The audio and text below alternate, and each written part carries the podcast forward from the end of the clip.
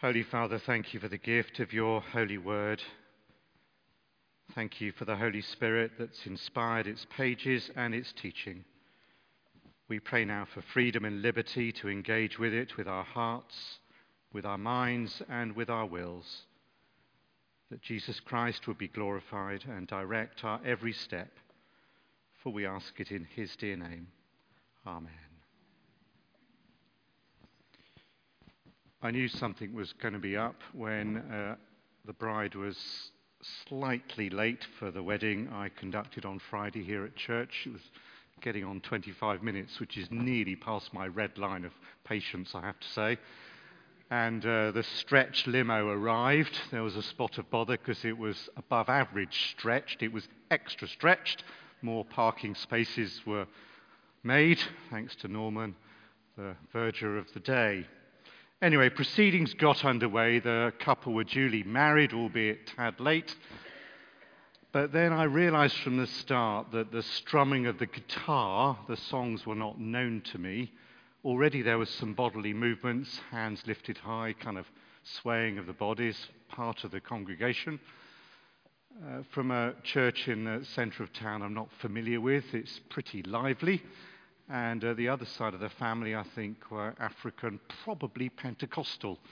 But as I started to say one or two nice things about the happy couple and kind of molded into preaching the word, as soon as I said something like, the Lord will be with you, there were ums and groans and preach it, vicar, from the audience, from the congregation. So I thought, well, this is interesting. I don't get this every Sunday. Why don't I just say, well, God loves you and will really be with you? And they shrieked even more. I thought I really don't have to go on to my next point. I'll just repeat this. This could be an easy sermon to do. God loves you very much. And uh, do you know what? He's going to love you even more. And they loved all that. Actually, I got an applause about a third of the way through the sermon. It's very interesting. I calm things down because it's an Anglican church and I'm a vicar. and I wanted to get home for the rest of the afternoon. Why do I say all this? Well, Paul, in a sense, was going the other way uh, with those he was speaking to, uh, the church in Galatia. Uh, the Christ, as it were, to carry on this metaphor, they'd married, uh, they were in danger of losing, losing grip of the gospel of Christ. And rather than working up an applause, he was actually going the other way. You could sense his exasperated tones through the letter. We're on chapter 3, as we've just kindly had read to us, but chapter 1, verse 6, Paul starts off pretty hellfireish. Well, I'm astonished that you're so quickly deserting the gospel of Christ. I'm astonished you're so quickly deserting your marriage vows to Christ, as it were. And then, chapter 3, verse 1 you really are foolish and stupid to do such a thing, you foolish Galatians, who has bewitched you? Don't want to embarrass anyone, but the whole thing was about circumcision, and Paul's uh, language gets a little bit gritty and granular. So I would say in chapter 5, verse 12, well, why don't you just stop messing around and cutting yourself? I wish you'd cut yourself off. Actually, it's got here in the literal translation, the new NRSV, I wish you, you would unsettle and you would castrate yourselves completely. And then you almost get the emails and the um, bold type, high priority exclamation mark towards the end of the letter in chapter 6, verse 11. See what large letters I make when I'm writing in my own hand. Will you not read this? Will you not consider this? You've been tricked, you're foolish, I'm astonished, you've been led astray. In fact, those that are leading you astray, I wish they'd, well, finish themselves off. Serious things, no round of applause here. But Paul was quite serious that those who had tasted of the Lord's goodness, sensed the sweetness of the Spirit that we were thinking about last week, they knew they were Christians, and for some reason, something was going on in their midst or in their lives, and Paul was keen that they got back on the straight and the narrow. I'm sure I've told you this one before, but it is pretty memorable in my hearing. I had a conversation with someone who was 70 who said, Well, Vicar, I'm glad I became a Christian when I was 70 because it means I could really enjoy myself up until the moment when I was 70.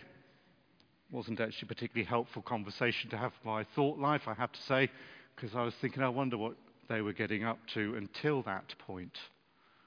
But what a foolish description of what it means to be a Christian. I wonder who was teaching them. I wonder what company they kept. I wonder what real life of the Spirit they knew that they left it so late. One more helpful conversation I well recall. Uh, someone in their 50s said, Mark, I've got a lot of catching up to do.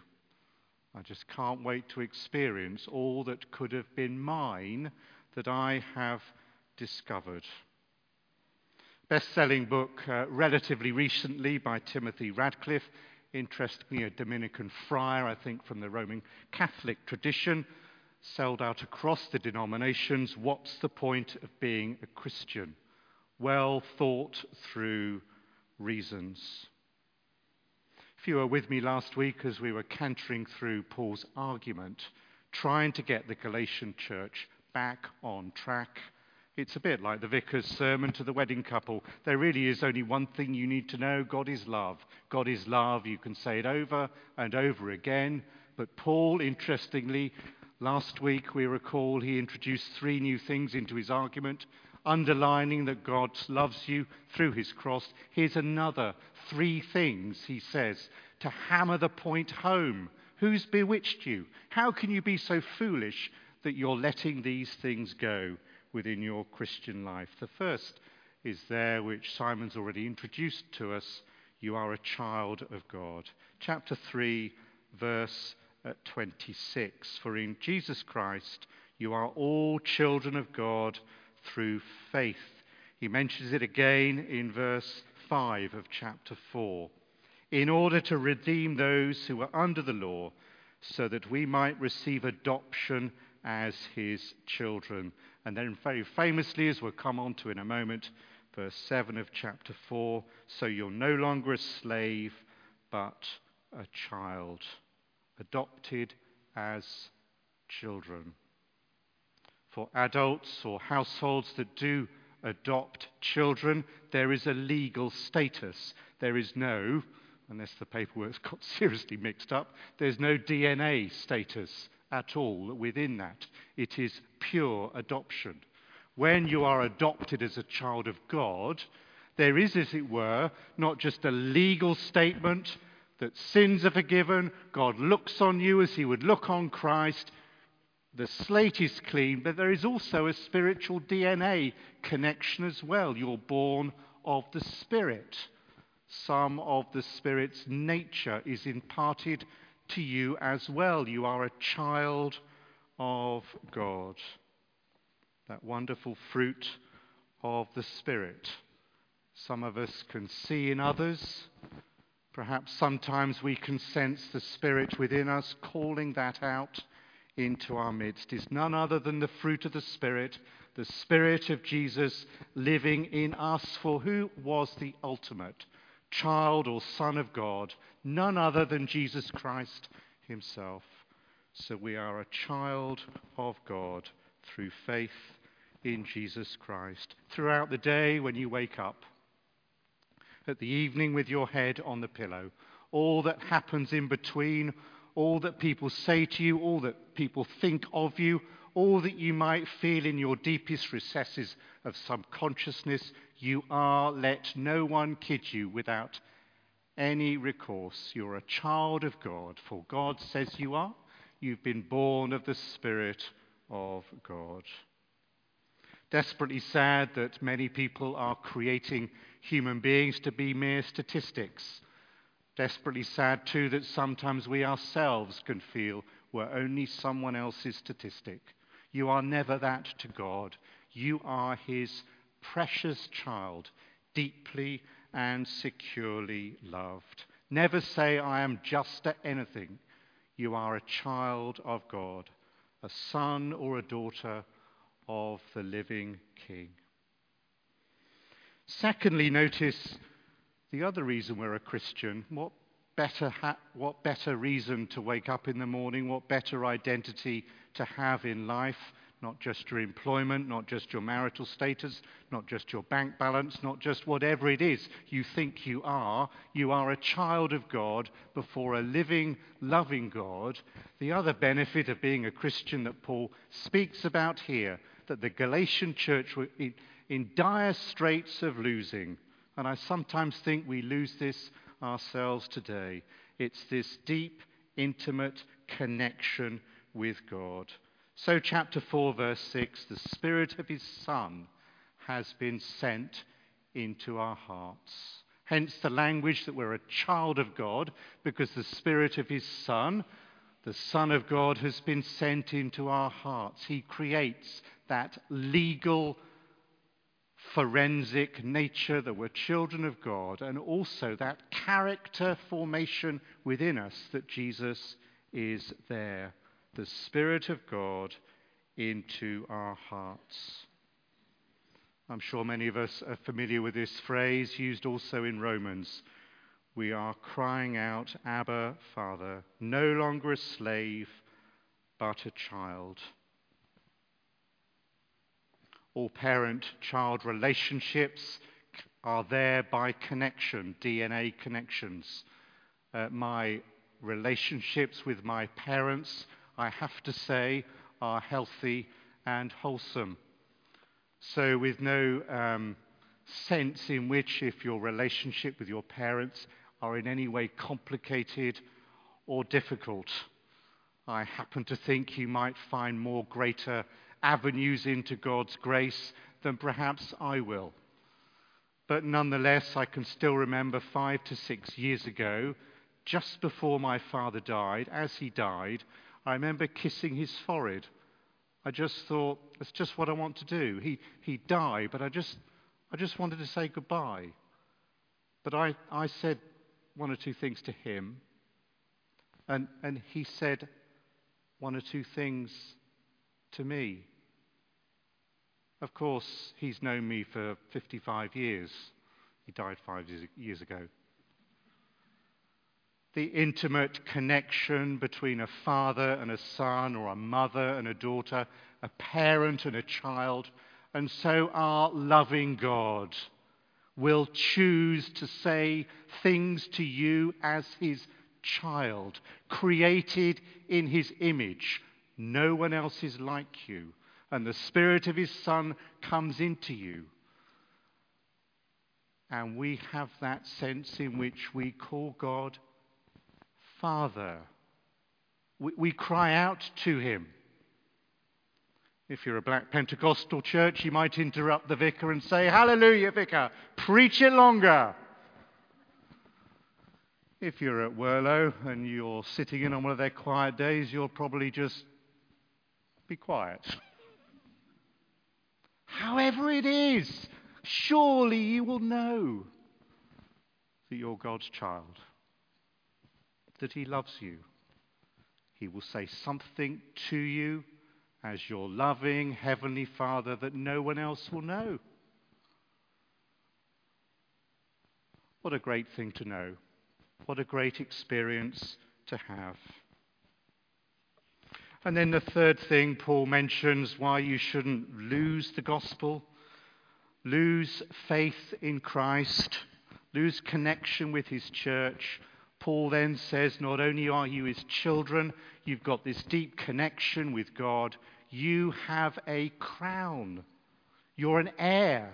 It's mentioned there in chapter 4, verse 1. My point is this heirs as long as they are minors are no better than slaves.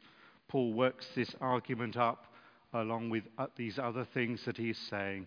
It's as if you are crowned as a son or daughter of the king. That wonderful hymn, Crown him with many crowns, the Lamb upon the throne. Why is it with many crowns? Because one day when we are heirs and we are ushered into his royal presence, our crowns will be taken off, and we will crown Jesus, the true Son of God, who's made us to be children of God. Till we cast our crowns before him, lost in wonder, love, and praise. You're a child of God. You have connection, deep intimacy, and love with him. You have a crown upon your head. You are an heir of eternal life. And you are that now. One of my misfortunes in life is I never went to a finishing school. I, I, discovered someone who did, who let me into some of the secrets of these institutions. And one is the language, I can't believe they do this, I have to say. I might not be able to get through this one, is deportment. It's how you walk. You carry yourself with, and apparently you put a book on your head and you learn to walk proper. Proper like that. I'm not going to try it. Of course, I can spot that you've been to the finishing school and you're just, you've got that deportment about you. It just is. You've got that royal look about you. As you go about your day, the Heavenly Father will tell you things. He'll reassure you that you're loved, that the Spirit is within you, and you've a crown on your head. That is how it is. How are these things going to take place? Probably the most famous verse in Galatians chapter 3, which I've skimmed over, but it does provide the context by which we can always be kept with the Lord, filled with His Spirit, recognizing we're a child of God, knowing that when we go about the place, we are His royal family. It's there in chapter 3, verse 28. There is no longer Jew or Greek. There is no longer slave or free. There is no longer male or female, for you are all one in Christ Jesus. Rebranded today, there is neither north nor south. There is neither rural nor urban. There are neither clergy or laity. There's neither a public person or a private person. There's neither S11 or S2 in Christ Jesus, you are children of God. And in order to most realize we are God's beloved children, we need all these other people that are different from us to experience that at one and the same time. The purpose of gathering together is to experience that in Christness which of course you can do on your own, to a degree if you watch it on your phone or your iPad, if you come once a month or once every two months. Of course, the Lord will be gracious to you. But you are foolish to think that you will get intimacy with God. You'll walk around with the conviction that you're a son or a daughter of God, that He will tell you things that no one else will if you escape fellowship with other Christians. I was seriously dislocated when someone said to me as they walked into a meeting I was hosting some years ago and they looked around, they thought, oh, I don't think this is for me, Vicar. None of my sort of people here. well, God bless you. Well, how do you bless someone like that?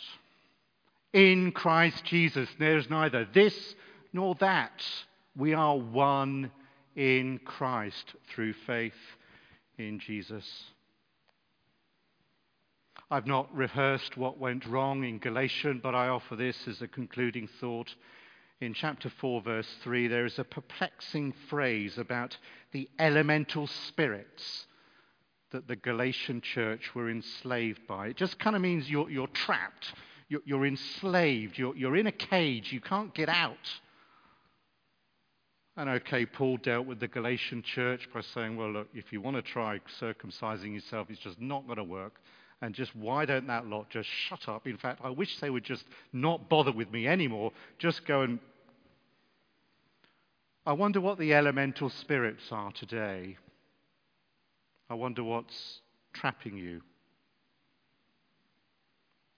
The Lord doesn't want us to be foolish, He wants us to be free. Uh, the Lord doesn't want to say, I'm astonished you're, you're losing connection with the church. for you are a son and daughter of the King. I love you deeply. My spirit will be communicating things to you that he won't to anyone else. And you are needed by your brothers and sisters in Christ. For he hung on a cross that the church would be formed and would be somehow an agent of transformation in God's world. So, whether Paul gets an applause at the end of Galatians, I don't know, but you can almost sense him, him concluding and saying, Well, I'll tell you what, I, I've, I've said what I've said. May I never boast in anything else other than the cross of Jesus Christ, through which the world was crucified to me and I to the world. Of course, that's what Paul was hoping the Galatian Christians would say would be their creed and colour all one in Christ Jesus. May the applause and praise be given to him alone. Amen.